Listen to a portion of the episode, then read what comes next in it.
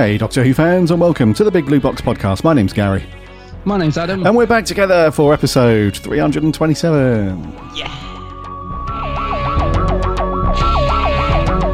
One day I shall come back. Yes, I shall come back. Until then, there must be no regrets, no tears, no anxieties. Just go forward in all your beliefs and prove to me that I am not mistaken in mine. Our lives are different to anybody else's. That's the exciting thing. Nobody in the universe can do what we're doing. Uh, I've reversed the polarity of the neutron flow, so the TARDIS should be free of the force field now. You may be a doctor, but I'm the doctor.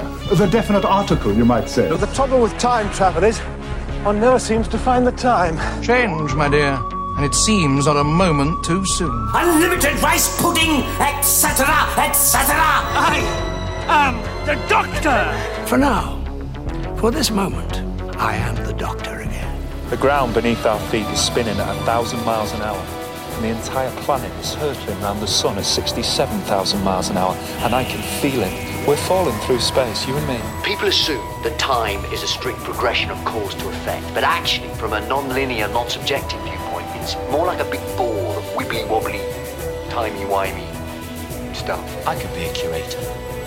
I'd be great at curating. I'd be the great curator. I could retire and do that. I'm the doctor. I've lived for over 2,000 years, and not all of them were good. I've made many mistakes, and it's about time that I did something about that. Bit of adrenaline, dash of outrage, and a hint of panic knitted my brain back together. I know exactly who I am. I'm the Doctor. Sorting out fair play throughout the universe.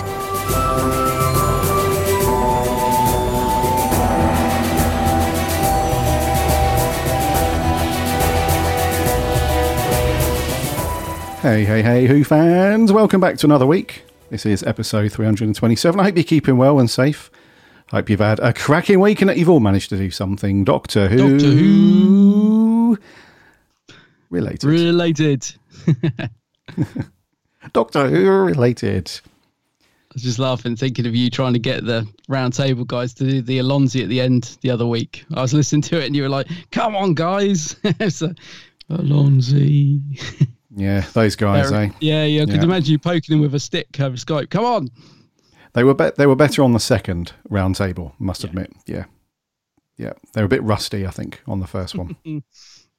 Whipping them into shape. Indeed, yeah. So in your absence, dude, it was cool to uh, to round up the team. I said to those guys that we'll probably do that a bit more regularly because it is cool Yeah. to to round those guys up, herd the cats, and uh, and get their views on, on Doctor Who stuff. So uh, not really an announcement as such, but um, yeah, we'll, we'll probably do more of those. I, I floated the idea about of doing uh, once a one one of those every month, which is not too heavy. So they seemed up for that. So yeah, if you like those guys and those opinions, I'm sure you did. That's a stupid question. If you like those guys, those guys are awesome. So if you liked their their chit chat and their opinions and whatnot, then we'll be doing some more of those on a monthly basis, which is good.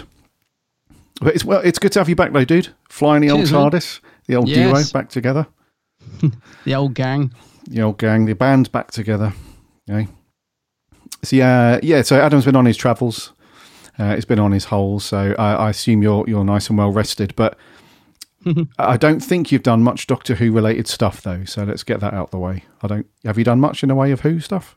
No, not at all. No, no. I've been to Dubai, which apparently was was I didn't realise until I was out there was in Doctor Who. They used it for the desert scenes in Planet of the Dead, which I didn't have any idea You until I was out there. So no, I, I honestly didn't, and uh, my partner was thrilled.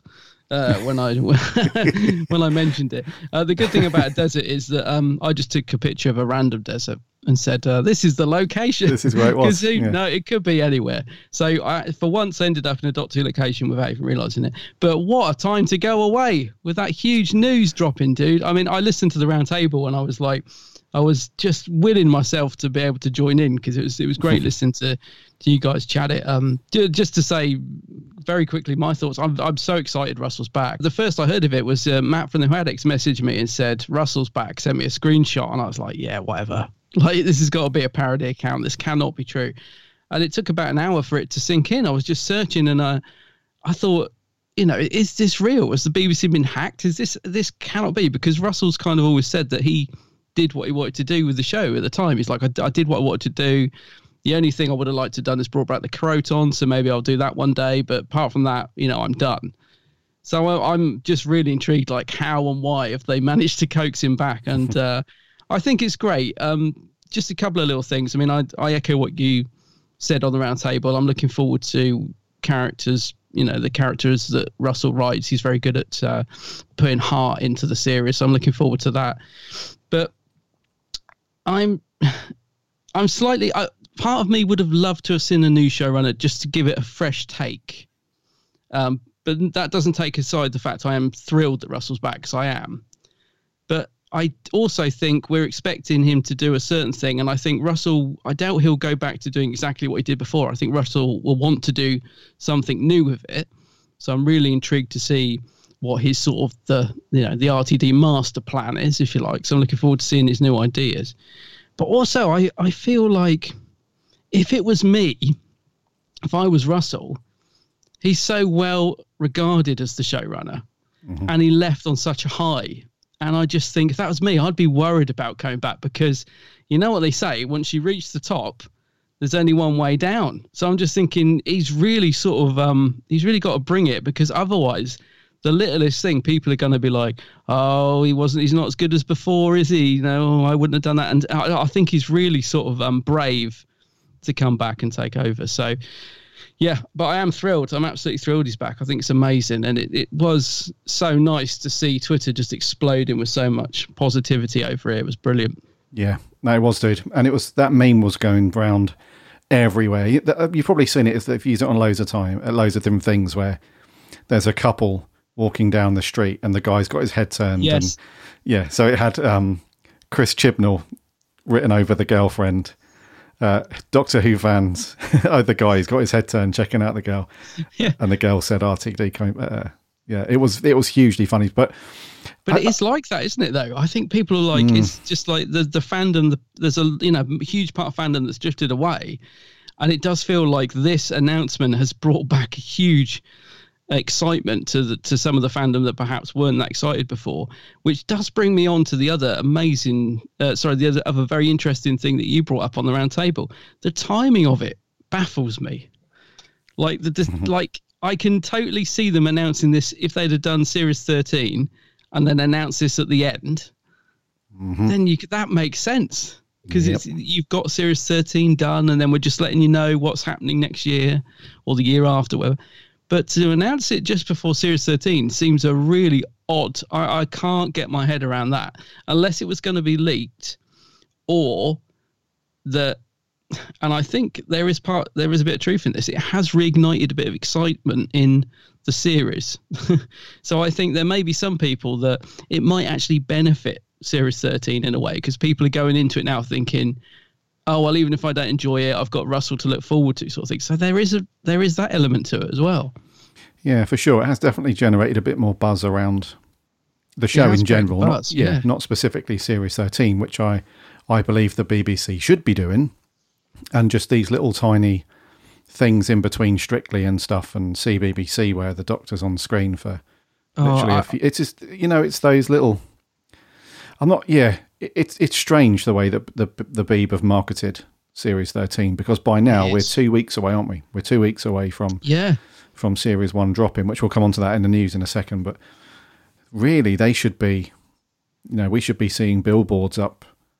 We should be seeing proper adverts. We should have a proper trailer by now.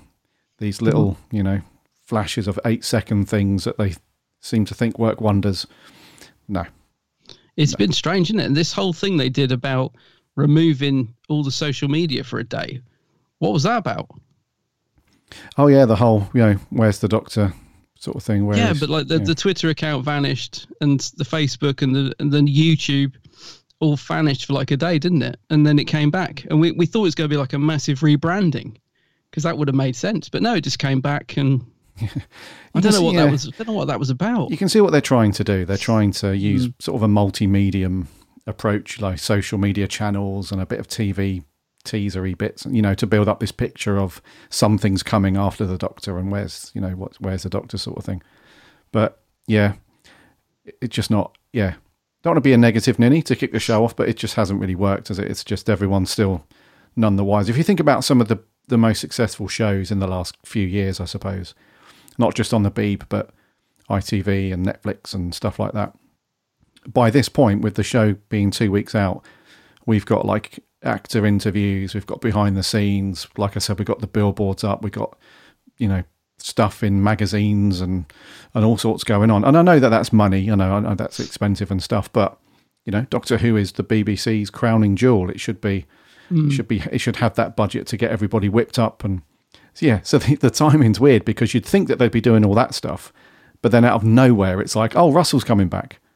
So I'm I'm 99% sure that that's a that was to to get in front of a leak that was going to come out. I'm pretty sure. I, I would, yeah, I would imagine so. I mean, that that's the other thing I hope we get when Russell comes back is he he was very much the face of Doctor Who as well, wasn't he? You know, not just the Doctor, but he really he loved putting himself out there, doing interviews. He used to do the Doctor Who magazine production notes, and he really threw himself into Doctor Who. And I think Maria said it on the round table. You know, probably absolutely knackered the poor guy out. But you know, he he is so enthusiastic. With Chibnall, he's the absolute opposite. We don't see or hear anything from him. So that again doesn't help in terms of like creating a buzz, if you know what I mean. Mm. Like even the Moffat was brilliant at getting out there, and you know everybody. He was he was part of the personality of Doctor Who, wasn't he? Moffat and RTD. Defo, Whereas I don't feel I don't even know Chris Chibnall or, or you know, he's a totally different beast, isn't it? He just completely keeps himself to himself pretty much. So I'm hoping when Russell comes back, we get a bit more of that as well, where we, you know, we feel the personality of the showrunner and and what they want to do and their vision, because that's the other thing that's been missing a bit, I think, for me personally from the Chibnall era. So we just don't know what's going on in Chibnall's mind. You know, where is he going with stuff? And I get he likes the secrecy thing. I absolutely get that, but yeah, it's nice when you just feel like they're, they're talking to you a bit more, if you know what I mean. Absolutely, mate. Yeah, it needs that. A show like Doctor Who needs that.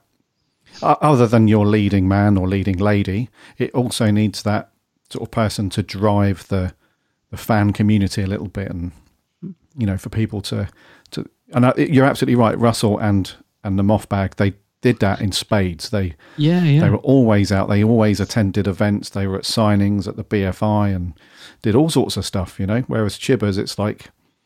Has anyone seen? Has anyone checked on Chris Chibnall? The news has just landed. Has any Yeah. any How comment, many Chris? pints of milk has he got outside his house? Yeah. Yeah, he did that little sentence, didn't he, in the press release for RTD coming back. But other than that, you know, I'm pretty sure like the Radio Times and other people who are very much that they regularly do Doctor Who content. I'm pretty sure they would have reached out and said, "So any comment?" And he's like, "About what?" Does he ever You- leave the house? You know, this big thing that's happening. I know you put one sentence in the press release when you probably knew a few weeks ago, but anything you want to say to the Who fans and stuff? Why would I do that?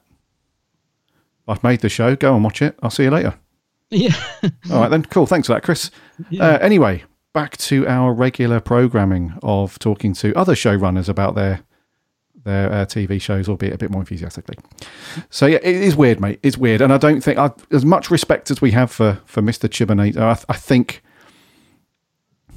it's horrible to say. It is a bit harsh, but I don't think he's going to be missed in the same way when we lost RTD the first time round, Mhm. or when the Moff. You know, the Moff came on. He, he got a bit of a kick in the Moth. Let's be honest. However, he was still missed. I think there was such a huge fan base for Matt's Doctor and everything that the Moff did. So Mm. I can't say the same for Chibbers. I don't think there's going to be that big outpouring of, you know, like we had with the, the other two. So Mm. there you go. But I, I knew Is you'd it- have similar thoughts to us, dude. Yeah, no, I, I- pretty much did, and it's a strange thing, though, isn't it? Because it's Doctor Who's quite a unique thing in that sense, isn't it? Like we don't, eh, I can't think of any other program where I sort of need to know who the showrunner is or the director, or it's just something that's kind of gone along with Doctor Who for a long time, isn't it? It's quite unique in a way. Like I. You know his Dark Materials. I don't sit there and think, "Oh, who's the next showrunner of Series Three of?" Doc-? It's just something about Doctor Who, like from the JNT days to knowing the writers like Terry Dicks and Barry Letts. It's just something that's always been part of Doctor Who that we seem to hmm, sort of latch on to who's producing it and making it. It's this very personal thing. Whereas I don't, I can't think of many other TV shows where we get that. If you if you think about it, like you know, you say RTD comes on promotes Doctor Who when he was showrunner, but I can't think of like many other shows that do it. It's it's just something that's part of Doctor Who. I think. Yeah, you normally have it more with movies, like Yeah. film directors and producers. They're they're very vocal most of the time, and they will they will jump on the press junkets and the and do the whole press tour thing alongside the Hmm. actors. So you normally get it with films. You're absolutely right with TV. It's it's scarce unless you go into like Blu-ray special features and you see like a round table. But the only thing that I've seen them do it on really is the Star Wars stuff. So the Mandalorian and some of the upcoming yeah. stuff. You'll see like Jon Favreau and those sorts of people. They'll be very, you know, very open and and engaging with the community and stuff like that. So Mm. yeah, Doctor Who falls into that very unique bucket of, although it's not absolutely necessary, it really helps the show. It definitely helps. You know, Yeah. it's it's one of those fandoms where you just need. Maybe that's why it does works with Star Wars as well. It's one of those fandoms where you absolutely need the the fans need to not need to know, but it's really cool to know who's making the show and what their thoughts are and and all that stuff. I think it's the big franchises that are successful that need that. So like the Lord of the Rings stuff that's being made at Amazon at the minute, that's going to have it absolutely. Hmm. Um, you know. So yeah, are you absolutely right, dude? Yeah. Yeah, like the, the the face of Doctor Who, not just the Doctor. Yeah. Yeah, yeah, yeah. yeah. so it's exciting times, man. It's exciting It times. is, We've got yes. a bit of a wait on our hands until um and mind you, having said that, with with Chibbers in control, we did have a wait to see what episode one was going to throw up in terms of a new Mhm. series with Jodie's era. I think though, even though the first episode of the new Russell T Davies era is going to be a little ways away, I still think because of exactly what we've just spoken about, I think we will see a lot more of him and the show before it actually lands, though, before episode one of his stuff lands. Do you know what I mean? So with the Chibber stuff, Yep. we wouldn't see anything and we just have to wait until episode one lands. I think with Russell stuff, I think we will see more more information and a lot more stuff landing prior to his new series in 2023. Yeah, I know it sounds Yeah. so far away already, but yeah, Yeah. I think uh, I think you said it on the round table. I think with Russell, I get the feeling he's raring to go, and I reckon he's got something. There must be a reason. There must be something in him that he wants to do. He wouldn't come back just because. uh, Let's put it this way: he's not short of work, is he? There must he must have thought of a concept or an idea that he really wanted to do for him to come back. So I reckon he's raring to go. And I think you said on the pod on the round table, I think he's just being respectful to Chris he's just being respectful to Chris because he's probably dying to tell us all these ideas he's got, but he, he doesn't want to overshadow Chris's era. So I, I think a lot of it, I bet he's like biting his lip. He's dying to tell us who the new doctor is and he's dying to tell us what he's going to do. And I'm, I'm really hoping he's going to, I hope he's not going to be predictable. I hope he's really going to mix it up a bit. And I hope he picks some uh, really random new doctor. There's been a lot of names thrown around, which are very predictable and they probably Yeah. would be good. Um, the the girl from It's a Sin, whose name I can't remember, but she probably would be good. But I really hope it's like he throws someone in there that we're all like, "Whoa, who's this? This is wow!" You know, like a bit of a Matt Smith, something very fresh. Not, oh, okay, it is them then. We th- I thought it would be someone he's worked with before. You know, I, I hope he's not going to be predictable. But Uh, yeah, yeah, yeah. yeah. But I bet he's dying to tell us stuff. He's just holding back, isn't he? Because he doesn't want to overshadow Series Thirteen. Yeah, he is a professional in that respect. I don't think he's going to Mm. start. Yeah, I think he said in his in that statement that he's just a, a fan at the minute. He's just a viewer and he's enjoying, looking forward to Jodie's last stuff and all that. Stuff. But that's a complete lie. You can tell that in his head he's got a million thoughts and he's excited and wants to, like you said, get cracking. But the only thing Well, he not- said on the new Doctor, he said the, very short and sweet. He said whoever he casts as the new Doctor, uh, apparently their only main trait has got to be that they're limitless. Yes, which I like the that? sound of Yeah. that. Yeah, they've got to be able to do anything, which is absolutely right. I was, I was going to say a lot of people think that RTD is going to, you know, retcon the timeless child and do all this. I don't think he will. I think he again, it's a, it's a respect thing, even if he wanted to secretly, because I think he has been a supporter of the timeless child arc. I think he's he has stuck up for Chris Chibnall, which is fair enough. Um, but I wouldn't expect him to come in and rewrite stuff. Uh, I don't know. He might surprise us, but I doubt it. I think he'll just he just won't touch it. If he doesn't want to get involved in it, he just won't go there. I think. But yeah, I don't think he's going to come in and immediately change things back to how they were when he was showrunner. He just yeah, he'll just continue on and do his own thing. I think. Yeah, You know, it's not going to be a big Yeah. reset. I don't think that some people are expecting. Well, let's be honest. After they they dropped the whole timeless child thing, Mm. Chris Chibnall hasn't done anything with it since. So Well, I, I wonder if Series 13 is going to be heavily. I don't know. Uh, yeah, I, I wonder if he's going to do something with it in Series 13. I'm I'm really not sure, but don't know, man. yeah, I, I- part of me hopes he does uh, because I'd like to see, like he's thrown it in there now. He's he's thrown the grenade in the room. you may as well let it go off and do something with it. I don't know. Not that I'm a fan of it at all, but yeah, It's weird, isn't it? yeah. yeah. Because you can't really put the cat back in the bag. No. But at the same time, nobody likes the look of the cat. Like cats are supposed to be cute and fluffy and you want to stroke them. But in this case, you Yeah. just want to kick it out the window. yeah, this one's a bit rabid. Yeah, never thought I'd say that on the podcast. to Us be kicking cats, but No. figuratively speaking, of course. I mean, I don't know. Who knows? Who knows, mate? It's going to be exciting. got. Yeah. Yeah. So yeah, I knew you'd, you'd have similar thoughts, dude. As as we were recording, I was like, yeah, I think Adam's just nodding along, listening to. This. Oh, this, I was. Yeah, yep, yep, very yep, much so.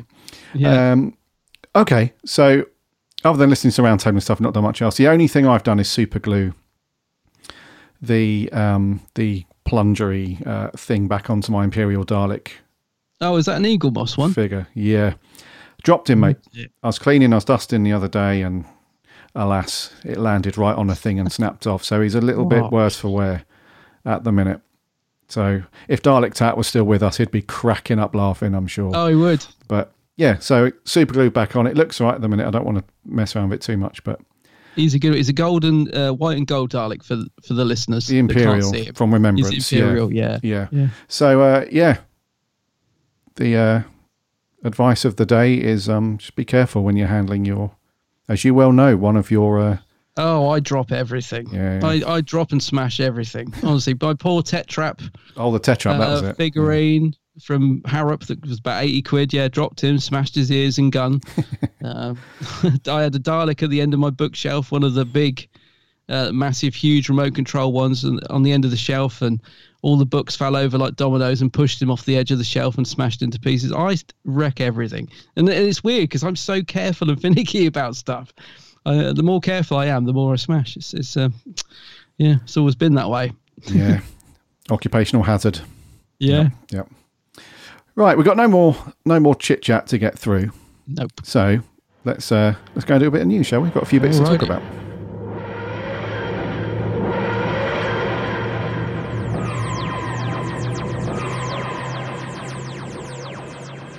So first up, and this is only a very quick thing. We've already mentioned it briefly, but we have a release date now for Series 13. I need the um, I need one of those round of applause sound bites where the roar of the crowd is just happy and clappy Mm. and stuff. But Poppings of corks. yeah, we finally know when it's going to drop. So mark your calendars. I'm sure you've done already. Halloween, October 31st, is when episode one of Series 13 is going to drop. As usual, we have absolutely no no idea on um, what's going to be happening in this episode. All we know is we have a new companion, obviously, with John Bishop. Mandip Mhm. Gill is still with us. Talking to those guys, I think it was this morning actually, or last night. One of them posted an Instagram shot to say that those two had finally filmed their last scenes together, and they had properly Yes. wrapped on on probably next year's specially stuff. So that's all done. But anyway, Series 13, we now have a date. So, dude, we've got some some something new to look forward to, which is awesome. So, in terms of our schedule, we've got after this week, we've got the next two weeks of stuff, which we'll let you know on later to to close out uh, the rest of October. And then, as it lands on a Sunday night, and we record midweek, um, we will give you our review of that first episode in the first week of November. So that's when our review will drop for that. So uh, that's something to look forward to, dude. We've got uh, series one, sorry, episode one dropping soon. It's all good. Yes, and, and Halloween ooh, as well. I mean, that's that date's been rumored for ages. It's nice to have it confirmed. I have to say, um, I've got, I've got to admit. I mean, I am I am looking forward to New Who. I'm looking forward to a new series, but I've got to be completely honest. That trailer, that little teaser that they keep playing, really makes me cringe.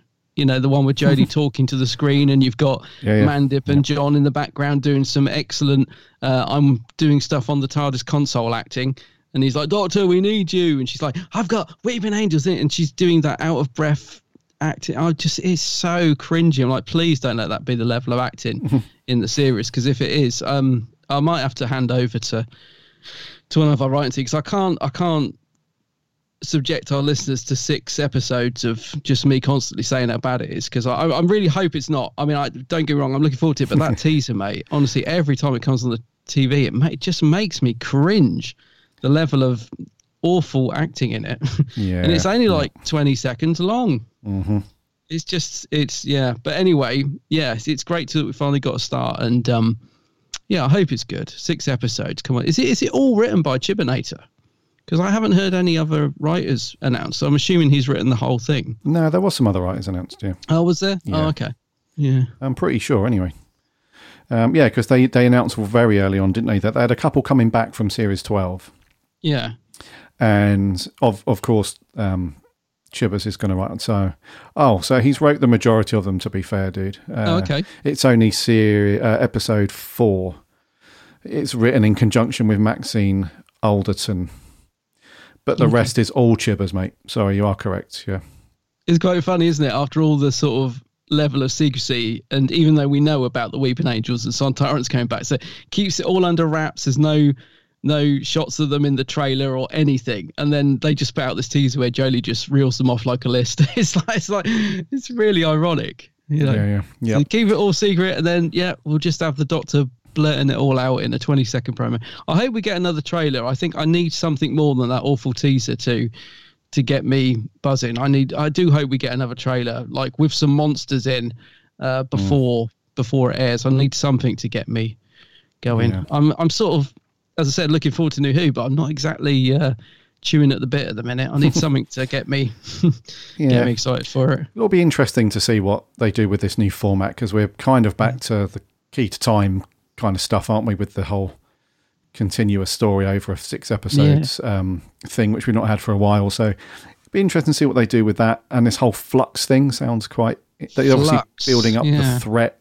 So the subtitle for the new series is Flux, and um, yeah, they're obviously building up this this threat that something is coming for the Doctor. Something is is building up to be this big threat. So I'm hoping that in episodes five and six and the finale that that pays off, and it's a decent big old thing. I can't imagine it'll be too threatening because the Doctor's back for another few specials for next year. So, yeah, that's right. Yeah. yeah. So we'll see, man. But yeah, something to look forward to. And you're absolutely right. Let's just hope that it's not. um We're not just week after week just rolling our eyes and like, yeah, here we go. So fingers I, I don't crossed. want another. I don't want another class scenario. I mean, I, I just remember like by episode three of class, I was dreading reviewing it because I just thought I can't go on the podcast next week and just moan again. I just, I really don't want to be in that position. So yes, I'm hoping it's good.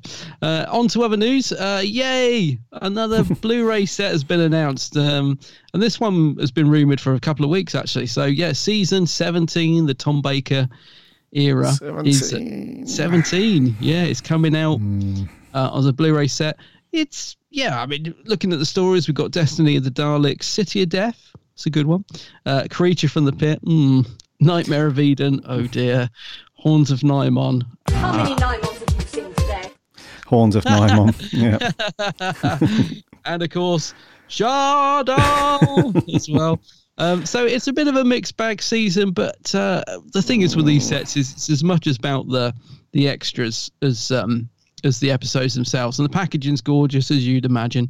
Uh, there's loads of extras. I'm not going to list them all here, but there's just it- you know it's just packed full of great extras. I mean, we've got the behind the sofas, which are always my favourites. There's new making ofs and stuff. There's, there's loads on it, so it's it's cool. I mean, at the end of the day, we want all the seasons released, don't we? So it doesn't really matter which one we get next. But Yeah. yeah, I, I'm I'm happy to have another Tom season, but I really really want one of the early Doctors. Like, I want to see a first or second Doctor set on my shelf. I really Mhm. do. But uh, yeah, I'm happy enough with this. So cracking trailer as well. It's Uh, awesome. Yeah, that- trailer. Yeah, another cracking trailer Yeah. for this set. Yeah, season 17 is not my not one of my faves, I'll be honest. It's only got two decent stories really. Well, one good story and one kind of good story. the rest So is I'm guessing City is the one you like, and Yeah. Destiny. yeah, City of Death very cool. Destiny of the Daleks, yeah. Yeah. And the other ones, yeah. Yeah, I must admit the others are a bit. How many I- Nimons have you seen today? Yeah, not great. How many Nimons have you seen today? Yeah, that's uh, if you haven't seen that video, just YouTube how many Nimons. It's How many Nimons have you seen today? three. You better some hussy. Yeah. so for comedy value, Nimons, yeah. Watch that one for a laugh. But yeah, but as you're right, you're absolutely right, dude. We need all of them at some point, so we can't just not have the ones that we're not huge fans of. I mean, it's all right. It's the it's okay. It's Tom after all. It's Tom, So- and I'm glad they've they're doing a special version of Shada where they're finally putting it in into presented in six episodes rather than one big massive slog. Oh yeah, uh, which um, yeah. you know the animation they did for it was was okay, uh, but because it was just one long episode, God, that was hard going. Uh, so I'm glad they finally sorted that out and they put it into six episodes. Um, should be much better, I would hope. Yeah. So yeah. Yeah. Yeah. still a must-have though, dudes. It's it's got to be bought. It's got to go on the shelf. It's uh, it's not bad. I mean, it, it'll be as I said, it'll be worth it for the extras. I think there's a new interview with um, Lalla Ward on there. I think they they may There have is, even yeah. flown over to Hong Kong to interview her. I can't remember, but um, yeah, it's uh, yeah, it's great. I'm glad I'm glad we're getting another one before the year's out. Talking of which, it's due out in is it December 13th or something like that? Yeah, it's not too not too far. These things normally get announced. If it doesn't get put back, of course. You know. of course, yeah. These things normally get announced months and months before, so pretty quick turnaround on this one, Hmm. which would be good. So yeah, mid December it's due out. Be good. and they're going to do a BFI screening for City of Death, I think it is, as well.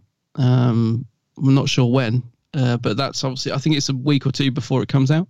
That's right. Yeah. Yeah, Yes. So good times. Another Blu-ray box set. yes. How many Nimons? So moving on. Last bit of news. Last quick Adam, bit. our friend Adam, will love that. Yeah. Uh, I spoke a couple of weeks ago about the the Doctor Who exhibition that's kicking off next year. That's kind of a kind of a replacement, I guess, for the Doctor Who experience that was in Cardiff, mm. and said I'd up, update you guys when we had more info on that one. So the first date for the tour is May. We don't know the exact date, but May next year, 2022. The exhibition is going to kick off, and it's going to start up in Liverpool which is rather good. So Liverpool Museums, that's the that's the place. So these are all independent places, by the way. So I don't think there is like a central website for the for the for the exhibition tour that you can book tickets. You just have to keep your eye on when it shifts to another city or something. You just go to direct to that venue's website and book your tickets through that. So yeah, Liverpool May 22 and over on the National Museum's Liverpool website, it's already got the stuff up there, but the tickets are only available to the museum members at the moment. So if you want to book a member as sort of general public, that's going to be the day this podcast goes out actually. So the 15th of October from 10 a.m. you'll be able to jump on there and book your tickets. If you're a member though, you can book your tickets now. It's all good and I'm not sure on the exhibition itself the ticket prices, but to actually get into the museum, it is fourteen pounds for adults, thirteen pounds for children. If you book in advance, it's sixteen pounds on the day, and fifteen pounds for kids on the day. But I I I think that the tickets to actually get into the Doctor Who bit is called Worlds of Wonder. I think that might be an additional cost. I'm not hundred percent sure. So you'll have to keep, or, or if your ticket covers your entry fee as well. So I'm not 100% sure on that. So we'll have to find out tomorrow. Um, we're recording this on Thursday, the 14th, by the way. So we'll find out tomorrow and then we'll tweet out and let you guys know. But you off to this? I'm assume um, this is Yeah. probably a big blue box meetup, dude. I would have thought. This, yes, definitely. I'm I'm well up for this because uh, I only went to Liverpool for the first time uh, very recently, a couple of months ago, and I had such a great weekend in Liverpool that um, I said on the way on the train back, I can't wait to go back. I, I really liked Liverpool. Um, so the fact that they're now doing a Doctor exhibition there is an absolute double bonus. Um, yeah, really excited for this. Actually, the the promo pics they've put. I mean, obviously they're artist impressions, but uh, if it looks anything like these promo pictures, it looks brilliant. Um, so I'm I'm well excited for this, mate. Definite blue box meetup. I'm I'm well up for this. Yeah, Defo, yeah. really Yep. excited about it. Actually, yeah. Yeah, it's cool. And um, uh, as it's in Liverpool for the premiere of the exhibition, we might get John Bishop turn up on, on day one and do a little. I was in Doctor Who. Oh, I can't do the accent. There we go. I was up the road there, just down the road there, doing Doctor Who down the road. it's sort of a cross between Ringo Yeah. Starr and Chris Eccleston. Ringo, yeah, that's correct. Yeah, but it's great to see the costumes and stuff Hmm. getting getting back on display. I mean, that's brilliant because uh, I was wondering what had happened to them after they, you know, been boxed up from the experience. And there's the big old face of Boe. It looks like he's going to be there. And Car boot sound. K1 robot. imagine, Make a few quid on that. oh, imagine seeing the K1 robot at a car boot. Oh Yeah. dear. How much for that beat up old robot? Looks like a dog. Fiver. so, uh, yeah, the Worlds of Wonder, the uh, the Doctor Who exhibition. Just a reminder, it's not like the experience where it's about the props and everything. They'll be there, all that stuff will be there, but this is more about exploring the science behind Doctor Who and and how it inspired the storytelling and, and all that jazz. So it's a bit of a a double hit combo. You get all the Doctor Who cool stuff, but then you also get the uh, the sciencey bit behind it. So there we go. We'll probably be up there. We'll let you guys know we're going to be there. We'll do a big a big fan meet up or something. That'd be awesome. Yeah, a bit amazing. Yes, right. That's news knocked off the shelf.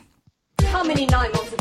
So let's get on to our review this week. And what we're we doing this week, Rod? Well, you know, we we we, we got to try and stay clear of the old dodgy American accents because we'll get told off. but this one's full of them. so uh, yeah, we're drifting back to season three of Doctor Who with the with the Hartnell story, The Gunfighters. Well, if it ain't a great Doc. Oh, you flatter me, young man, yes. Doc, I would like you to meet uh, the Clanton brothers. The Clanton brothers? Oh, dear. I mean, uh, how do you do? With Clantons and Holliday in town, you and me's headed for a load of trouble, boy. We shot down one of the Earp brothers. Now you really have declared war. I'd blast you down as soon as spit at you. We're leaving now. You're under arrest, Pop. Under arrest, and don't you call me Pop. Look, we'll give you five minutes. Holliday's my prisoner. Well, that's too bad, because if he ain't out of there in two minutes, his friend Regret here is going to swing in his place. Yeah. Now! Yeah, the gunfighters, my boy. Hmm? Mhm. Yes, yes. the gunfighters. We're back to the old black and white days, obviously. First broadcast back on the 30th of April 1966 uh, and went through till the 21st of May. It was written by Donald Cotton, directed by Rex Tucker. It's a very cool name. Uh, William Hartnell, of course, as the Doctor, Peter Purves and Jackie Lane, Stephen and Dodo. Pretty decent um, supporting cast number on this one. And synopsis is when the first Doctor, Stephen and Dodo, arrive in the town of Tombstone in 1881, the Doctor's only aim is to find a dentist.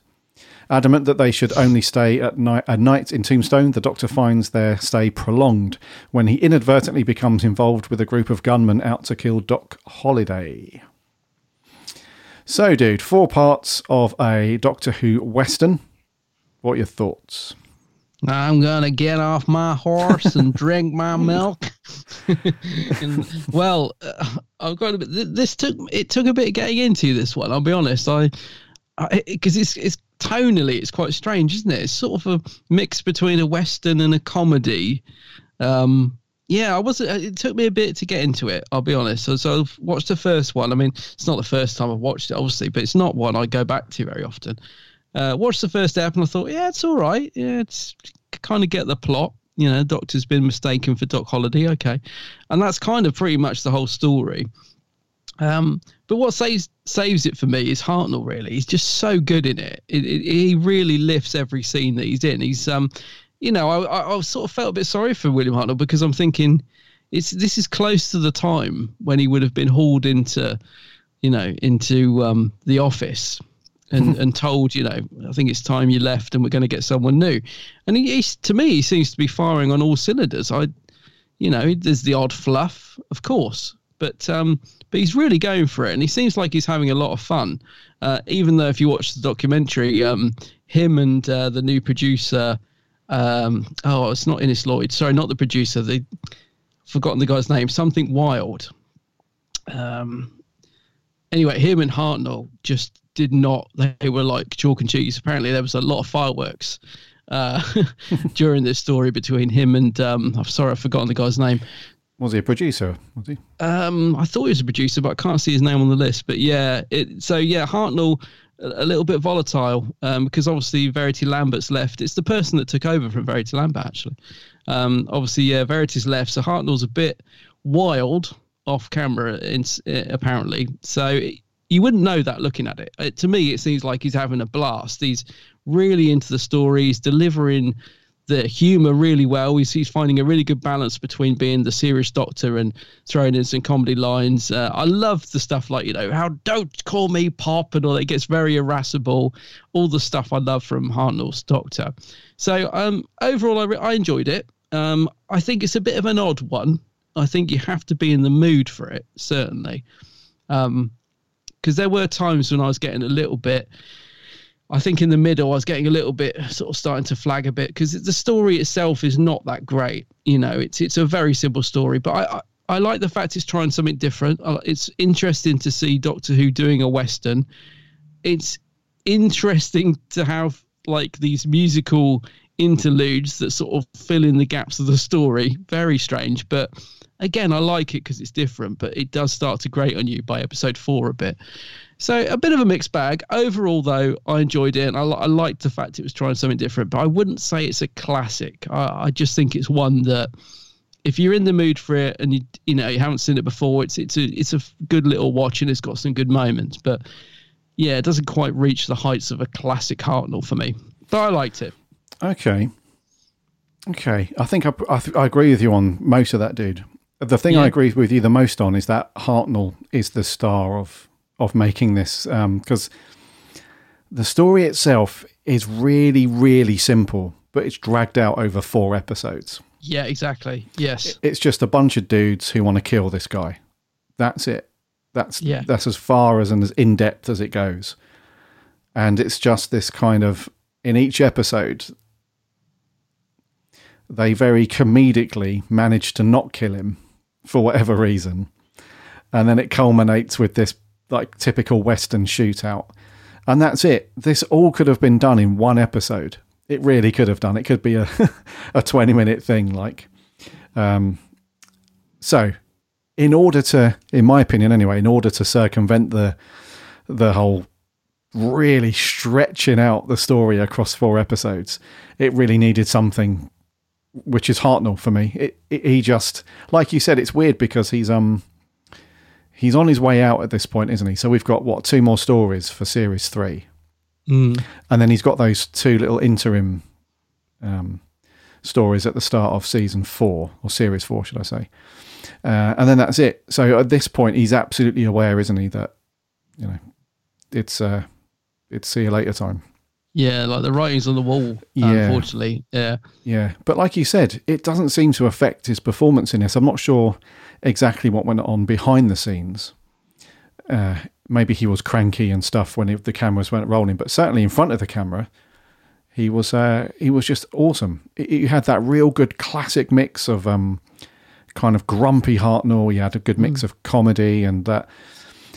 Uh, one of those rare times that they explored this thing with the Doctor, where Hart- Hartnell's Doctor was a little bit black and white, and I don't mean that as in Mm. um as in visually on the screen. I mean like he was either he was either grumpy or he was happy.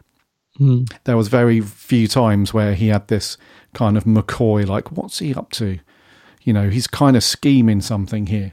Yes, I know what you mean. Yeah. I mean, he did that in a couple of stories, but it was very much on the nose and you knew exactly what it was. Whereas in this one, he did that rare thing with Hartnell where he he played he played the dumb person a couple of times in the story. Mm. You know, he was very much a um th- yeah, just a couple of times where although he's playing very much the the Hartnell that we know, there were a few scenes where may, well, like when he was sort of surrounded by the gang and stuff like that, he kind of backed away a little bit and yeah, and the, the bit where somebody got shot in front of him and turned out it was Doc Holliday up on the stairs and stuff and Yes, yeah. You know, he was like, oh, oh, oh, you know, he knows exactly what's happened, but he's like, oh, you know, take this gun from me and all that sort of stuff. So those things combined, it just makes for such a cool performance. And to be honest with you, mate, it's just really needed because, like you, Oh, hugely. like yeah. you know, uh, to the end of episode two and certainly through episode three, I'm just sitting there thinking, if I hear this bloody song one more time, yeah. and if stuff doesn't move forward, I remember the first time I watched it thinking, "Oh, this is cool." You know, they're mm. changing it up. You know, it's all this is something new for for Hartnell's era. This is kind of cool. But then the same thoughts came back to me as the first time I watched it. As soon as I'm into episode three, I'm like, I'm not going to fast forward it. Obviously, I'm not mm. going to skip, but I'm really tempted to do that right now. Just skip to like halfway through episode four. So it is a bit of a padded one for sure.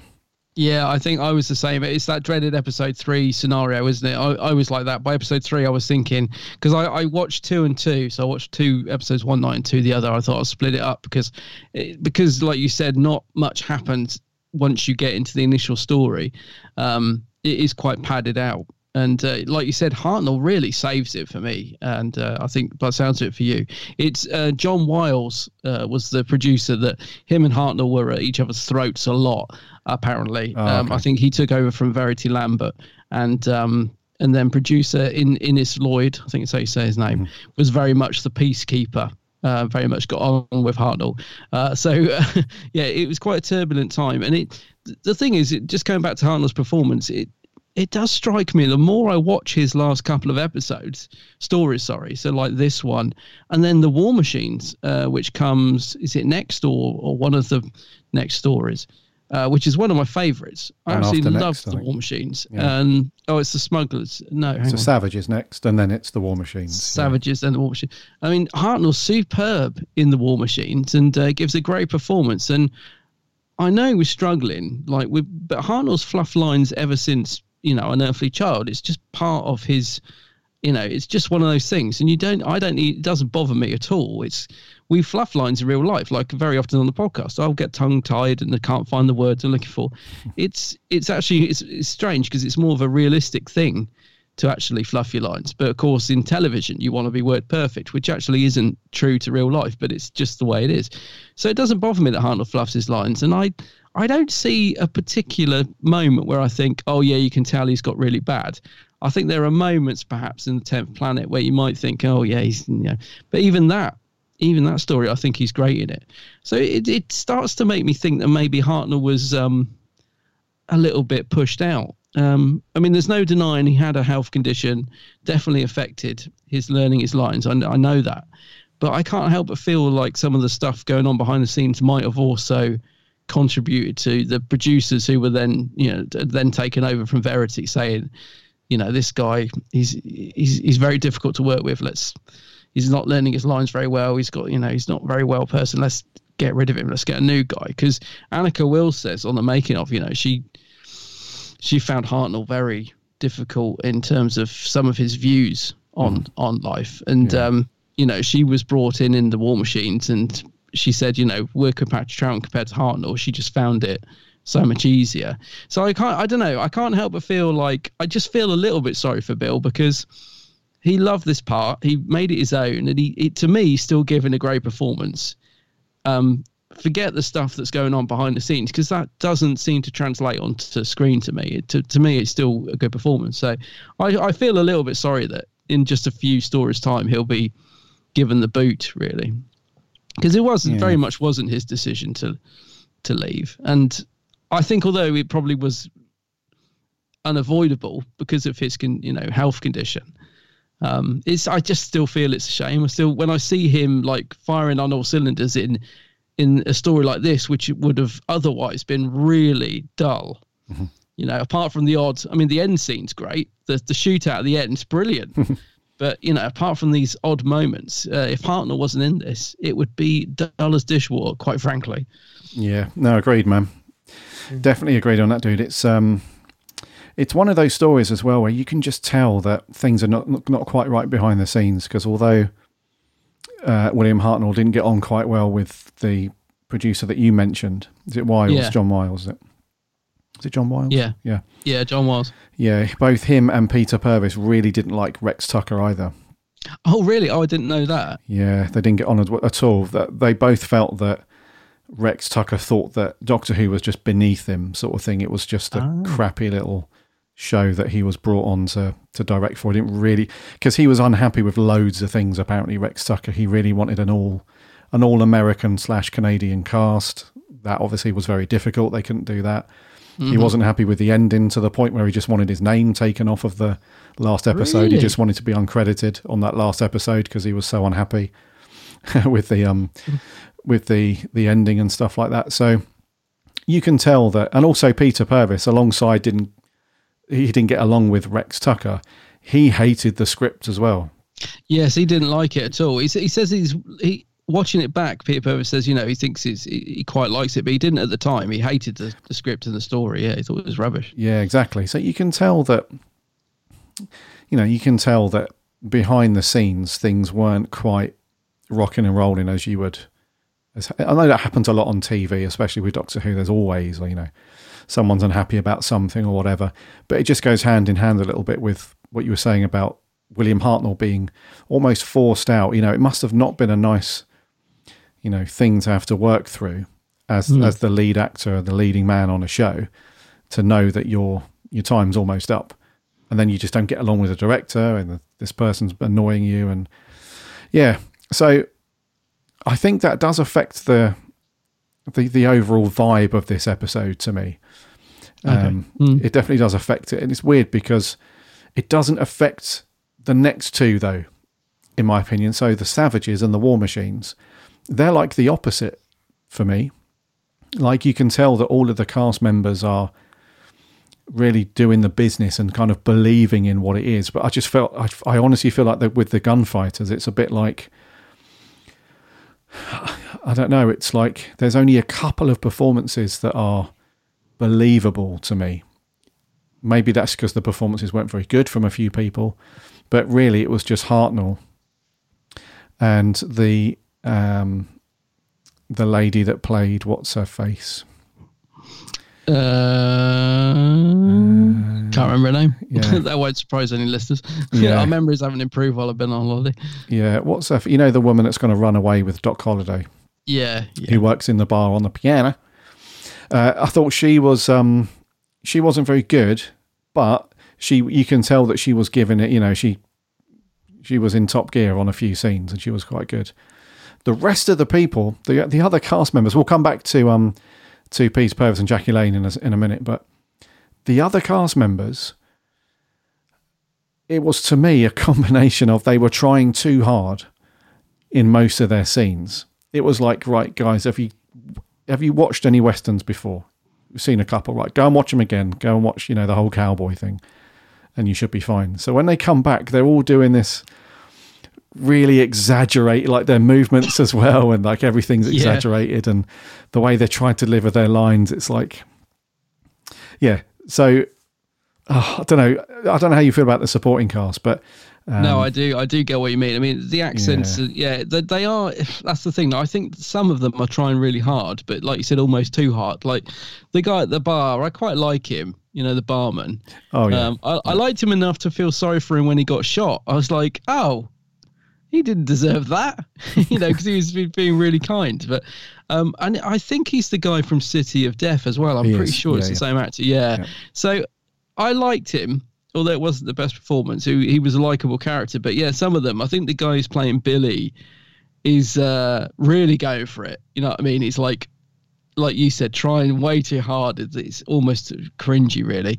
Um, and a lot of the other cast as well. Johnny Ringo's being very sort of pantomime villain. Uh, oh you know, dude johnny ringo Johnny Ringo. just on him right? for a second um, played by Laurence Payne did you notice that in a few scenes he just completely didn't bother with the US, with his american accent Yeah, yeah. I just turned it off like yeah, not even didn't bother.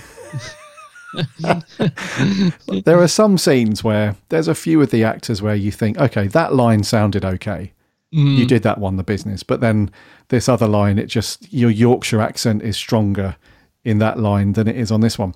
Yeah. You could kind of forgive that, you know, it's it's hard to keep that up, I suppose, as an actor. I think there's only a few actors in history that have done it convincingly where people have thought that they are American. Um, uh, the dude that played House, um, was it Hugh Laurie? Hugh Laurie, yeah. Yeah, he's really convincing with his American accent. There were so many people that had never heard of him before in America that just assumed he was just another American actor. So, Yeah. but it must be a struggle to mentally keep that up as you're shooting all the time. However, Laurence Payne, Johnny Ringo, old Ringo, there were some scenes where he didn't even attempt to do the American accent, and you would have thought that everybody, not just the director, but everybody on that set would have gone. I assume we're going for another take because he hasn't done the accent. but no, it's just remarkably they just carry on. It's like, oh, They okay, just carry on. so Yeah. he's from Leeds at this point, is he? Okay. And then in the next scene, it's like, oh, you're from Kansas again, are you? Okay, cool. We'll we'll roll with that. It's fine. So, what was a story that we we canned recently for all the bad accents? Was it um, Daleks in Manhattan? And, oh uh, yeah, yeah, that had a few good ones, didn't it? Yeah. yeah. Do you know what, dude? I, I think it's just a case of you've got to go with it, man. You've just got to accept the fact that some British actors are just mediocre at the US accent. So you just kind Yeah. of go with it and just think, okay. Uh, but it's just it's just fun. It's more. I think it's more funny than anything yeah, else. to yeah. I was going to say you kind of get a bit like with Dice Manhattan. You kind of get used to it after a while. But I mean, even Peter Purves, he he sort of um he starts doing American accent just to sort of fit in, and then sometimes he does it, and sometimes he doesn't. Uh, but that's obviously Uh, obviously he's not supposed to be American anyway. I think he's just doing it as the character trying to fit in, and then he kind of gives up. as Exactly. well. Yeah. Yeah. Yeah. Which Yeah. is weird because you know he played another character, didn't he? Or he was in Doctor Who before he became Steven Taylor, but I can't remember if it was supposed to be the same character. I don't think it was, but he was American, so maybe it was a different character.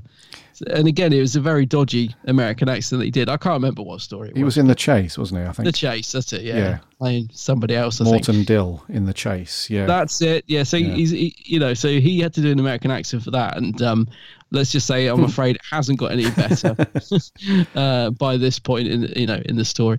Um, yeah, it's interesting that he didn't like the story at all. He seems to be fairly into it. I mean, he's sort of going for it. I think it's the fact he didn't want to sing the song. I think he said he didn't Oh, didn't like. I mean, it is oh it oh it is hard work, isn't it? That song. Yeah, got Jackie Lane who's doing her best to pretend to play the piano, and Yeah. it's a right old carry on. You can tell they're sort of gritted teeth, can't wait for the scene to be over. um, over. yeah. So the accents aside, I think the supporting cast they're not terrible, mate. There's a couple of decent little performances. I think the barman was quite cool. He, he you can tell that he had really studied other barman in Western films. you Yeah, yeah, he was, true, yeah. He was know kind of exactly authentic. Yeah, I think that was for me. I think that's kind of the the tipping point for this story. I think it's if you're going to try and do a proper Western, which they're obviously trying to do, Mm. there has to be some level of authenticity because even though Doctor Who bends the rules a little bit with this stuff, once you what if that if the authenticity falls flat, then it just becomes like a pantomime.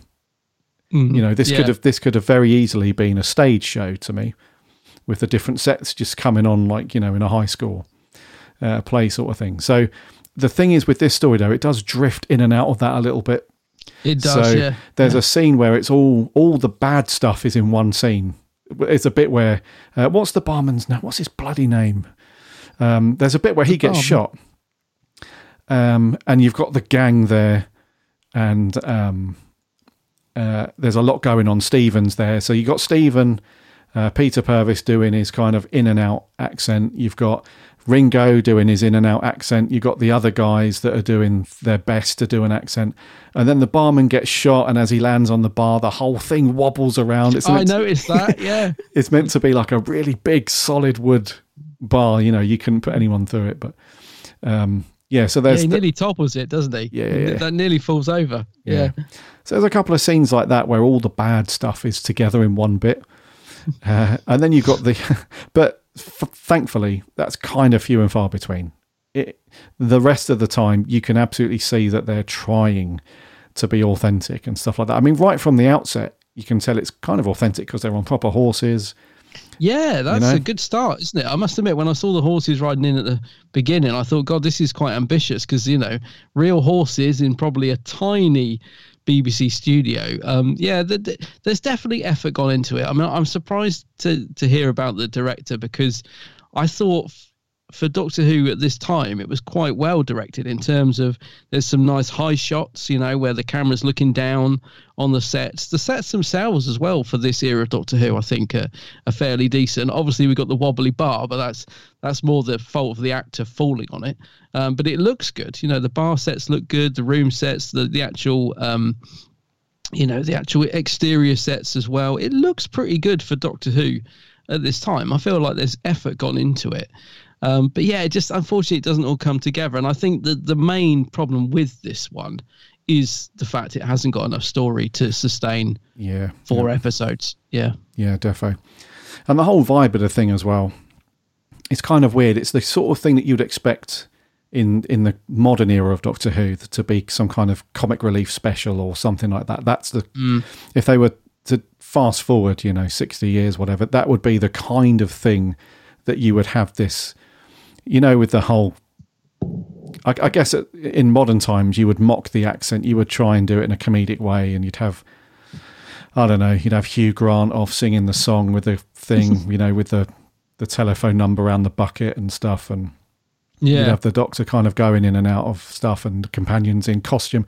It very much feels like a like a novelty story, like it's a sort of thing that you would do for a laugh, but they're trying to do it seriously. So the whole vibe of the thing is weird to me as well.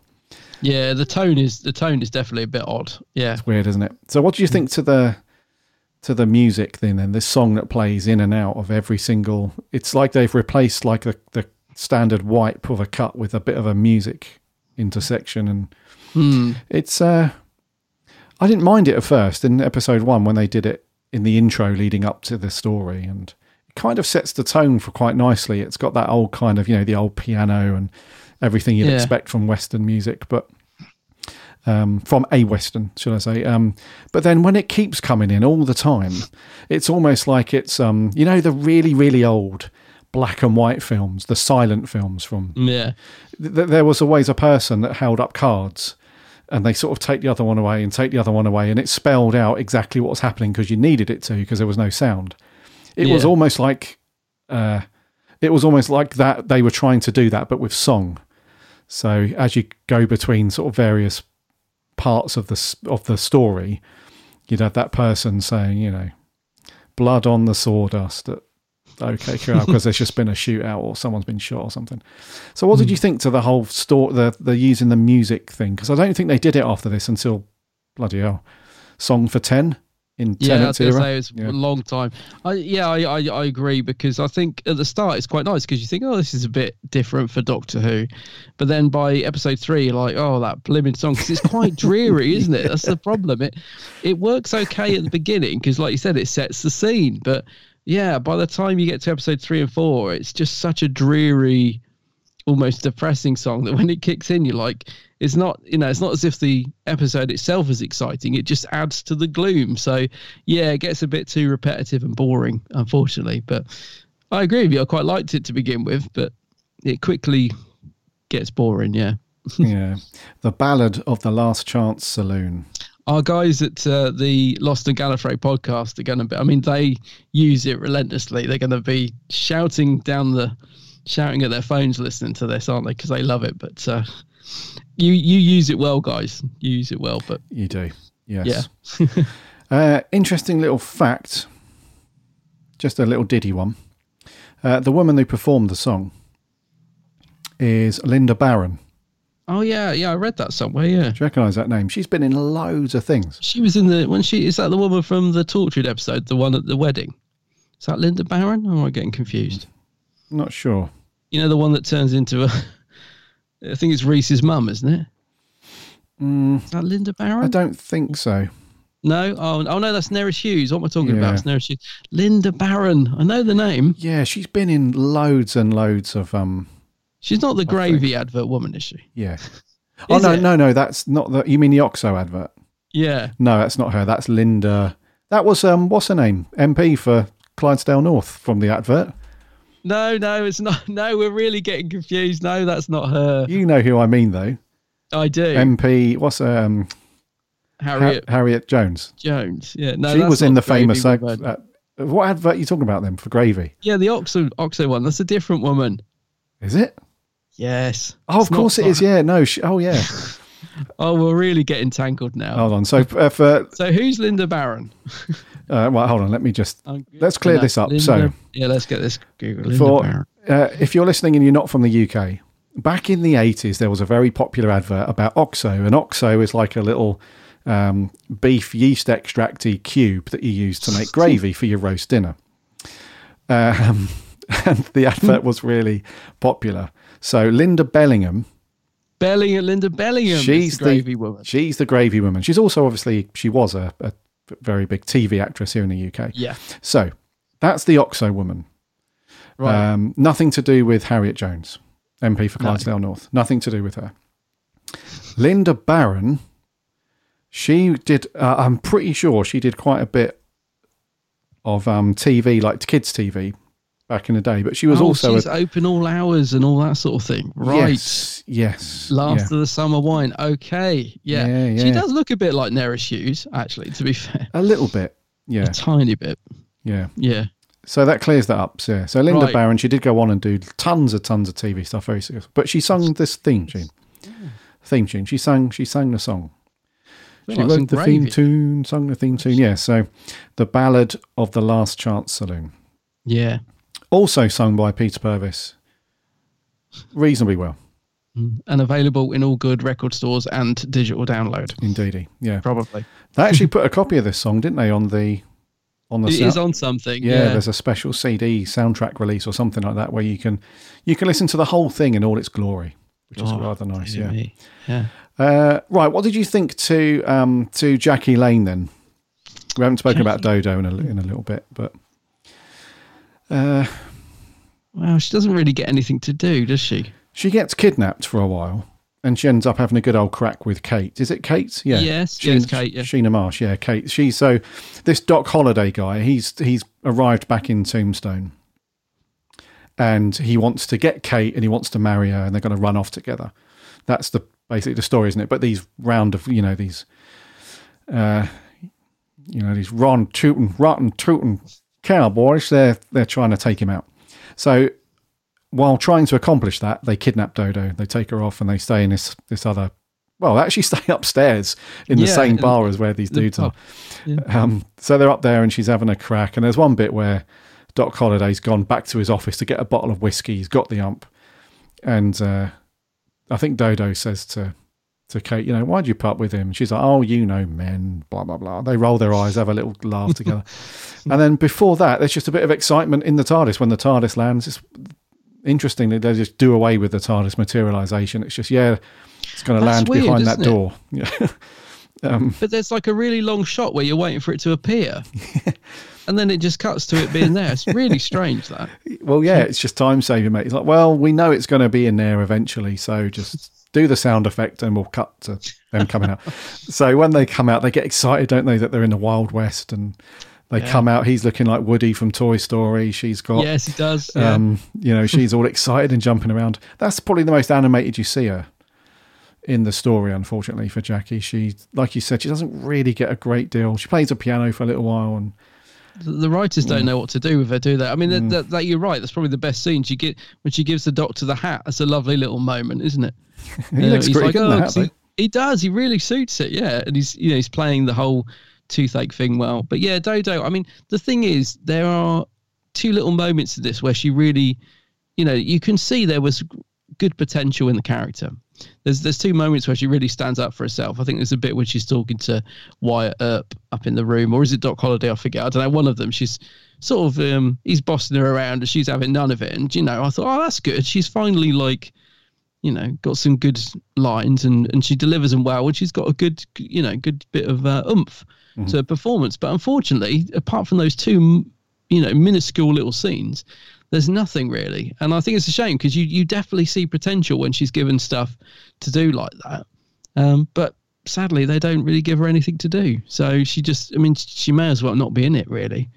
A little bit, yeah. totally sort of forgotten by the writer, really. Yeah, and I think that that applies to a lot of her stories. I think she's a companion um, that gets forgotten about. Uh, I mean, I, I hate to say it, I often forget about Dodo, um, which is a real shame. I think. Yes, no, I agree with you, mate. Yeah, it's one of those. You know, a two a two companion with the Doctor thing is not busy by any stretch. No, no. So there's absolutely potential there to write some cool stuff for her, but And you'd have thought they'd have learned, like with Susan. I think the whole reason, you know, um, Carole Ann Ford left because she felt like they didn't know what to do with her character and she wasn't getting any progression. They didn't sort of learn anything from that, you know. So they bring in Dodo, a sort of not a similar character, but you know, uh, uh, sort of a replacement for Susan, Mhm. someone that the Doctor could be a grandfather to. And yeah, they don't really. Again, they just sort of just have them there in the background. It's yeah, it's just a bit of a waste, really. a little bit, mate. Yeah, I agree. Yeah, what did you think to Doc Holliday then, Anthony Jacobs? he was all right actually. he's not too bad. I mean, he, he totally gets the part he's playing, doesn't he? And he's Absolutely. like you said earlier, he's, he's going for it. Um, he's not too bad. He's he's not bad performance from him. yeah, not too bad. His accent was fairly solid throughout as well. It It's all right, It didn't. yeah. It, yeah, it didn't dip like some of the other people who just gave up halfway through. Yeah, not too bad. And then we had the uh, we had the um, the Earp dudes, didn't we? So, Marshall, yeah, yeah. so we had Marshall Wyatt Earp, and then we had Warren and Virgil, sort of thing. They're they're absolutely useless. Like in terms of Western films, the sheriff and the the the deputies and stuff like that, they're always useless. You know, they always either get shot or they can't stop whatever, you know, crime the outlaws are, are, are gonna, you know, they just can't do it. Yeah, So- yeah, they're pretty useless. Yeah, Not much different in this one then. So they do manage to sort of keep the doctor safe. They throw him in jail for the night, don't they? Even though, even though they give him like, you know, Steven turns up. He's like, right, I've got a gun for you. You can use this to escape. And he's just like, none of it. He's like, no, I'm here for a very good reason. I'll be here for some time. Not, he's just not quite putting two and two together. yeah. Um, and then the Earps, you know, they don't really, you know, they're trying to protect him. You know, they don't want him to get shot because they still think that he's Doc Holliday. Weirdly enough, which is the big kind of the thing, isn't it? It's like a person swap. It's like, well, you've got Doc Holliday's gun. It's got his insignia on it. Uh, and you're a doctor, sort of thing. You must be Doc Holliday, and that's sort of weird. Even though they know Doc Holliday's upstairs with Kate, nobody tries to prove anything wrong. So they still think at this point, when he's in jail for the night, he's the real Doc Holliday. Um, so they do their best at trying to protect him and stuff. And it's not until the Hmm. showdown at the end that you know they shoot all the baddies. But It's so not the- a bad shootout, actually, is it? For again, for the time, you know, like fight scenes and shootouts in early Doctor Who can be very staged and Yeah. and uh, and clunky. Uh, The shootout in this one, again, I'll I'll give the give uh, hats off to the director. It's it's pretty pretty good for the time.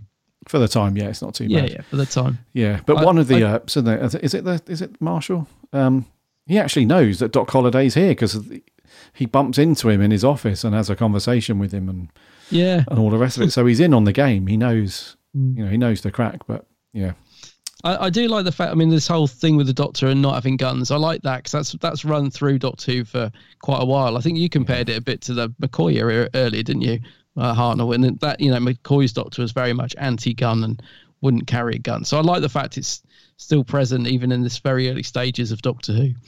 yes, yeah, indeed. So the Earp characters weren't too bad. So Marshall, yeah, John Alderson, not too bad. Those guys. I think I preferred them to the the Clanton uh, gang. You know, those guys where they're Yeah, we're definitely on the Earp side. Yes, yeah. So the Clantons, so yeah, so that's Reed, Reed de Rouen, William Hern, Hurndall, Maurice Good, and David Cole. Those guys, they were just trying a bit too hard, I think, to be like cowboys from a western, rather Yeah. than their characters just happen to be, you know, American. You know, you know what I'm trying to say, but A bit more caricature. Yeah, I know exactly what you exactly, mean. yeah, a bit more yeah. caricature than trying to do their characters justice in terms of what they were trying to do. But uh, overall, are we missing anyone? Are we missing anyone from here? Um, No, not really. I think we yeah, covered it all. Johnny Ringo, uh, Charlie. Was it Charlie who was the barman? Charlie's the barman. David Graham. Yeah, poor yeah. old Charlie. Yeah, he Old did. Charlie. Got blasted. Bless him. Yeah, it was Ringo, wasn't it, that shot him? Oh, nasty Old old Ringo. Yeah.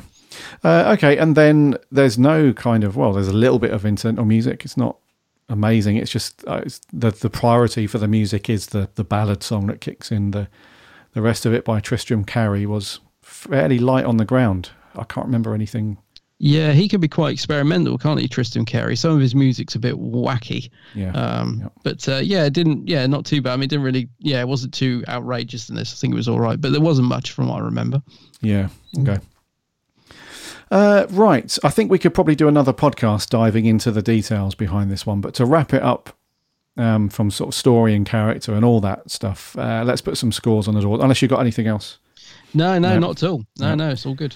Okay. Uh, I've no idea who's going to go first. You you go first on this one. You go first. Okay, I'll go first. So I'm going to give this a. I'm going to give this a four point five. Oh wow, that's low. Yeah, because because um, initially I thought, yeah, this is not a bad kind of middle of the road kind of story. But then again, I thought actually no, I just didn't really enjoy it past certainly past episode one. It's so stretched out in terms of story and the accents and the song and everything. It's just, I, it was one of those stories when I ca- where I came away from it thinking, I, I just didn't really enjoy it that much. It was okay, it was okay. Hartnell was great and everything, but I didn't think afterwards like, oh, that was a cool one. Just not really enjoyable, mate. Yeah, it's it's uh, it's not one I'm going to go back to that often. Uh, I'll be honest. It's it's not bad. Um, I would sort of quite happily sit there with it on in the background, it, but it's not one I would watch. It's not like a War Machines where I'd uh, you know really really enjoy it. Uh, I'll give it a six point five. Um, most of that is for Hartnell. He absolutely saves this one. Um, he really does. It would be so boring without his his his performance is excellent in it. So probably six of those point five score is Hartnell. Okay, okay, that's cool. Yeah, I thought he was brilliant in it. Um, But yeah, it, it does. It's way too stretched out. The story, the story is so thin for four episodes. Way too thin. But it's all right. It's it, there's a lot worse. Yeah, yeah, yeah. I read you. It's okay. watchable. Okay, so uh, a not so great 4.5 from me and a slightly better 6.5 from him. What did our awesome listeners think? So it's great to have you guys back, Mm. uh, giving us your thoughts on Doctor Who. We're going to go with the audio reviews as always first. So kicking off from Down Under, Sammy Satine. G'day, Gary and Adam. Sammy Satine here. So, the gunfighters, the poor first doctor, fancy having to go to a dentist. But why in the Wild West? This was a good concept, better executed years later in a town called Mercy. I like Dodo, Steven, and the first doctor. I think the story was okay. I give it six last chance saloons out of ten. I have to say, the news Russell is coming back was a nice thing to wake up to on a Saturday morning. See ya. It certainly was Sammy. It was. I think we're still dreaming. Yeah, it's a cruel prank, isn't it? Mm, Yeah. Uh, thank you very much, Sammy. So a six. Not a bad score there. Not bad at all. Thank you very much. Uh, moving on, this is Mr. Joe Turner. The Gunfighters is an episode in which I have a lot of fun with. I love the setting of the Wild West, as well as the characters we meet, such as Doc Holliday. He is a character that is well developed and always in control. At times, he can also be a little sinister too. Even though the song called The Last Chance Saloon was blooming annoying, I found it interesting that they used lyrics of the song to echo what was happening on screen, and for the most part, I liked it. Peter Purves as Steven was good in this story, and he's a great singer. However, Dodo could have been utilised more. William Hartnell as a doctor was his usual witty, no nonsense self, and I loved his performance as always. And the overall plot was simplistic but well written, with interesting world building with regards to the two families, the outlaws, and the town of Tombstone. There was quite a few shocking deaths that occurred, like poor old Charlie the barman, and some comical attempts to die on screen that were a bit melodramatic to say the least. Lastly, the end action sequence between the two families was fantastic and was a perfect way to end the story. So I'm going to give The Gunfighters a 7 out of 10 because it was a solid story. Thank you. Seven. A seven from Joe. The highest score so far. Mm. Yeah, I nearly gave it a seven. I just, it's not quite up there for a seven for me, but yeah. Not quite. Yeah, it's a decent score, though. Thank you very much, Joe. Uh, Peter Purves is a good singer, is he? Interesting. Interesting. He was actually. He was pretty good. Yeah. Thank you very much, Joe. Seven out of ten. Moving on. This is Mr. Toby Coleman. So fill up your glasses and join in the song. The law's right behind you and it won't take long. So come you coyotes and howl at the moon till there's blood upon the sawdust in the last chance saloon. and on and on and on. yes, I have to agree with Steven when he succeeded at gunpoint that it does go on a bit. Anyway, the gunfighters is an interesting historical from the Hartnell era, as it isn't actually historically accurate. It feels very much like a school production of a Wild Western with a bit of a soap vibe to it at times. It's fun. I love I love the costumes that Steven and Dodo have, and the Doctor and the mistaken identity plot is rather interesting. It's just there's better stories than Hartnell era, so I'm gonna give it six and a half overworked ragtime pianos in the last chance saloon. that was wonderful. Very good, Toby. What you a could have, voice. Yeah, we could have overdubbed you uh, onto the Steven singing that song scene. Very nice. Uh, six and a half then from Toby. Yes. On par with you, dude. Uh, yeah, the mistaken identity thing, Toby. I'm pretty sure that that was, um, yeah. I, the word "interesting" is interesting to me that you've used that Mm. word. uh, so yeah, six and a half from Toby. Thank you very much. Moving Yeah. on, this is Neil Campbell. What about you fellas? How's it going? So, the gunfighters, I'm going to be honest, I've always thought this is the weakest story available from the William Hartnell era. I'm just not fussed. I think the American accents are dreadful. It's more like a pantomime. And yeah, I, I think it's quite weak. Now, I think in recent years within Doctor Who fandom, it seems to have got a bit of love and affection, and that's fine. And the fact that it has the ballad of the Last Chance Saloon, that was the first time in Doctor Who history a song specifically written for a Doctor Who story itself. Um, so that's pretty cool, and we came to fame for it. Like, but there are some great scenes in it. I love the scene where the Doctor is introducing himself and his companions, and your man goes Doctor Who, and he goes, "Hmm, quite so." I thought that was really well written. Um, and then the scenes where the Doctor's in the dentist chair and whatnot with Doc Holliday, I thought that was very good. William Hartnell's mannerisms are brilliant, and he's so funny without even trying to be funny. So that's obviously a plus. Um, but ah, just the accents and all are awful. I, I just it's a bit of a mess to be perfectly honest. But you can see why back then some people within Doctor Who circles didn't want historicals anymore. They're hard to do. But anyone that may have been a Thunderbirds fan when they were younger, Shane Rimmer and David Graham in this, and they voice Scott Tracy and Gordon Tracy, respectively. But yes, um, Steven's a good companion. I've always said that. I've always liked Steven. But yeah, all in, it's not a great story. I'm going to give it a 5 out of 10. Cheers. Five. Five. Neil. I didn't know about the Thunderbird uh, voices. It's interesting. Uh, yeah, I think it was one of the dudes that was um, that played. Uh, was it Stingray and Thunderbirds? I think the actor that did that stuff. I don't know. Yeah, Stingray, Stingray. I love Stingray. Stingray. what was the other one that was cool? Was it uh, Johnny? Uh, Captain Scarlet. uh, Captain Scarlet. Yeah, there was another. I'm sure called Johnny something. Mm, Uh, no. Gary, I don't think so, mate. No. Yeah, You're not thinking of Joe 90, are you? Joe ninety. That's it. Yeah, Ding, ding, ding, ding, ding, that's ding, it. ding. Johnny. Joe Yeah. Johnny, 90. Johnny 90. Yeah, uh, yeah. Shane Rimmer, wasn't it? From uh, who did Brains and stuff. Yeah. Oh, right. Yes. You're Charlie the barman, the geezer that got shot. Oh, right. That figures. Oh Yeah. man. Yeah. Uh, anyway, back to Neil. Thank you very much, Neil. Uh, five out of ten, a bit of a middle of the road one for you. Yeah, so totally Yeah. see that, dude. Yeah, thank you very much for your review as always. Last one though, this is TARDISNet sixty six. The Gunfight is simply the worst story of the first Doctor era. It involves the Doctor having a dentist appointment, which is a really strange plot point and very uncomfortable to watch. You also have horrible tonal clashes. The story can't delve into a full on Western and really fully embrace the vibe of the family show, so just get this light-hearted silliness placed on top of the story, which really doesn't gel well with all the cringy and horrible singing in the first episode and the horrible American accents, which overshadows any kind of performance from any of the actors. And you have the awful song repeated again and again and again, which just drives me mad and overshadows a great deal of the story. There are too many characters who feel interchangeable and not enough of a growing conflict and threat.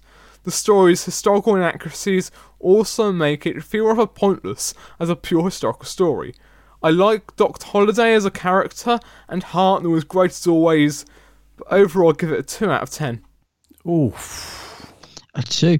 Do you know, uh, it, um, TARDISnet does make a very good point about the tooth because what is the point of that storyline? I, I did think that at the time. I was thinking, like, what? What? This doesn't go anywhere. Like, there is no reason for it.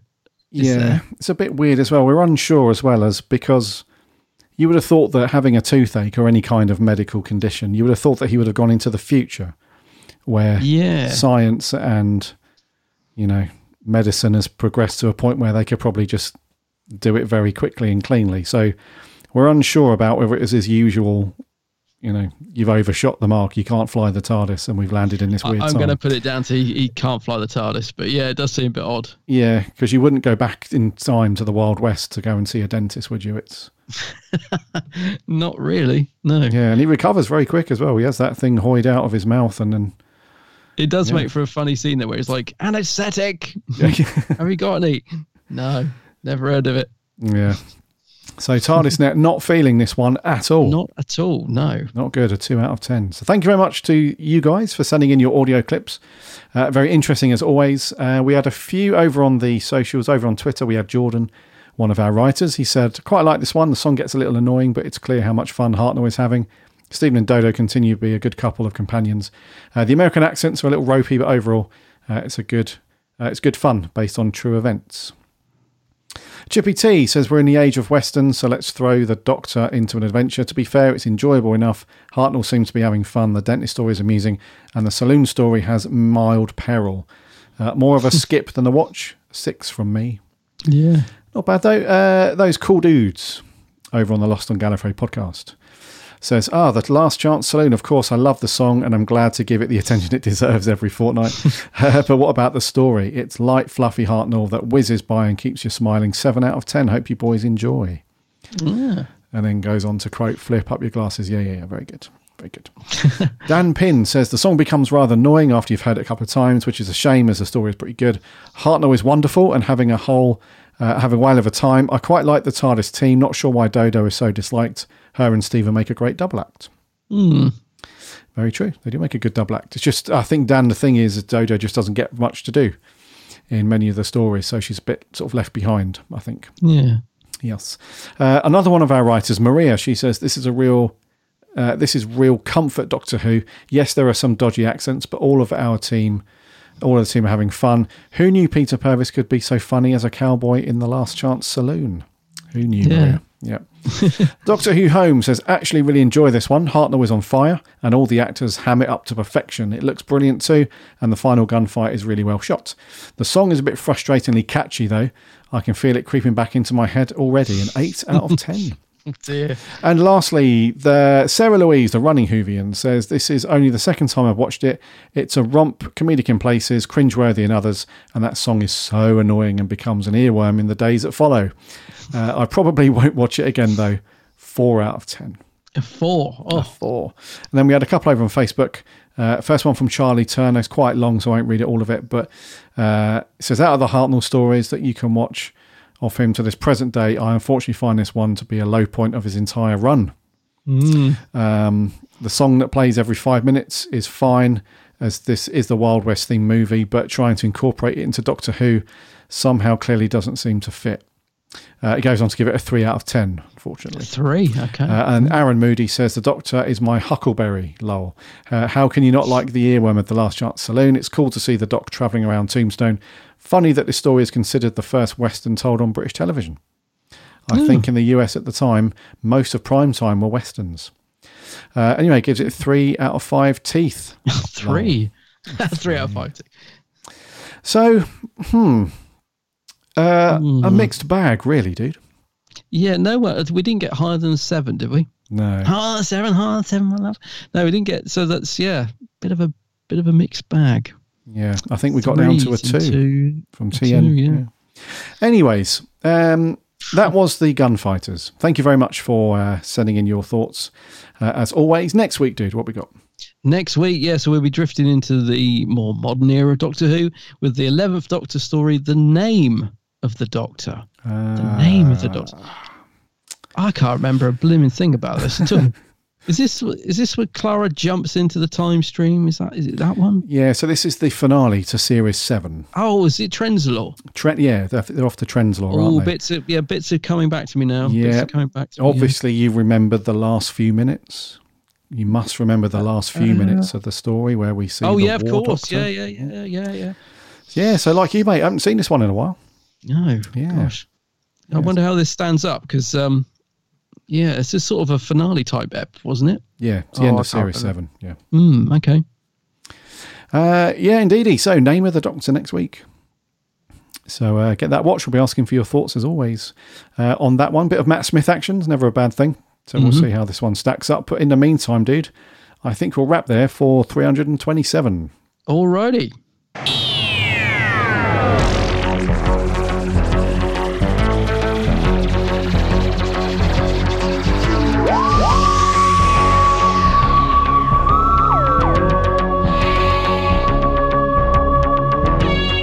Thank you, thank you, thank you so much for coming back and listening to our show for another week. That was episode 327. If you're new here to the podcast, it's great that you've discovered the show and thank you very much for listening. If you're a long time listener, one of the grizzled ancients, then it's great to have you back as always. Uh, thank you, thank you, thank you.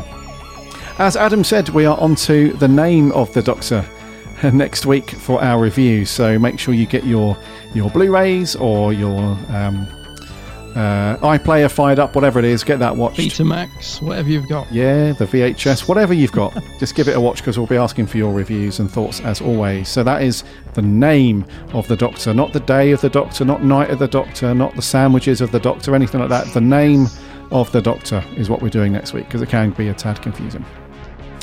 Uh, until um, we uh, grace your ears next week, remember to follow our show and listen for free in whatever podcast app you get your podcasts on. Um, just make sure you uh, hit that follow button. That way you won't miss a show when it lands every single Friday. And uh, if you've got a second to leave a rating or review, that would be awesome because that does help us out loads and loads. And thank you so much to those that have left reviews thus far. Uh, we're on the socials too Instagram, Twitter, and Facebook. Just do a search for the Big Blue Box, or you can find links to that over on our website, which is bigblueboxpodcast.co.uk. On the website, you can also read all of the awesome reviews and articles and all that stuff from our writing team. So, uh, so go and peruse around the website and give that stuff a read. And we have a free Discord server as well, which is uh, just completely free to sign up. The link is on the website. Come and hang out with other Doctor Who fans and chat all things Doctor Who. Free. Free. I'm not going to do it. No, Because if I press on. that sound pad, it might Go on. cancel out. I'm, Oh yeah, it might yeah. it might do that, yeah. Uh, also, as always, remember to check out uh, my co host channel over on YouTube. It is called The Geek Sandbag. Yes, go and have a look at my vids. I'm working on a new one at the minute. It's a, a quest to find the B and M sets, and uh, you'll just see me sat in a room losing the will to live. no, go and check out my vids, and uh, I'm also on Facebook, Twitter, and Instagram. Same name, Geek Sandbag. Geek Sandbag. Rightio then, until next week, my name's Gary. My name's Adam. And remember, eh, Allons-y. Allons-y.